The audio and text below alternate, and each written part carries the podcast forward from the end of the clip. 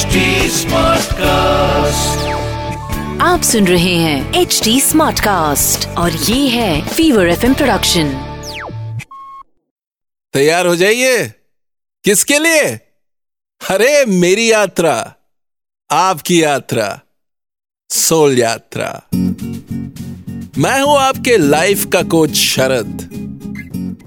Soul यात्रा। और ये जो सोल की यात्रा है ये भी एक कमाल की चीज़ होती है। जो सालों से नहीं शुरू हो पाती, एक लम्हे में शुरू हो जाती। जैसे बिग बी की यात्रा। यह उन दिनों की बात है जब अमिताभ बच्चन स्ट्रगल कर रहे थे। वो एक बहुत बड़े थिएटर के गुरु के पास गए। और उन्होंने कहा कि मुझे फ़िल्मों में बड़ी रुचि है। फ़िल्मों के बारे में मैं काफ़ी कुछ पढ़ चुका हूँ। इटालियन मूवीज़ जापानीज मूवीज़ हर तरीके का सिनेमा देख चुका हूँ।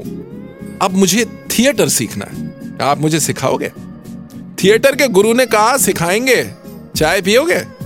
चाय का प्याला आया, साथ में केटली आई। अब गुरु ने केटली से प्याले में चाय भरना शुरू किया।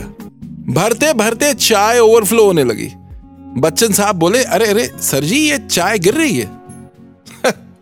थिएटर गुरु हंस के बोले, तेरा जो प्याला है, अभी इसमें इतनी चाय भरी है कि मैं अपनी थिएटर की चाय इसमें डाल नहीं पाऊँगा। इसे खाली कर।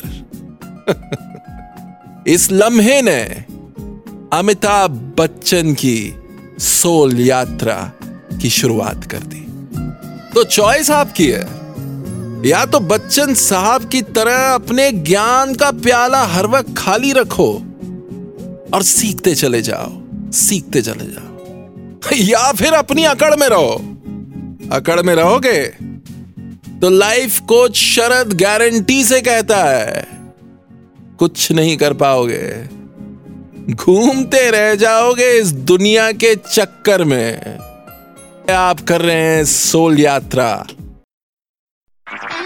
आप सुन रहे हैं एच डी स्मार्ट कास्ट और ये था fever F production H smart Smartcast.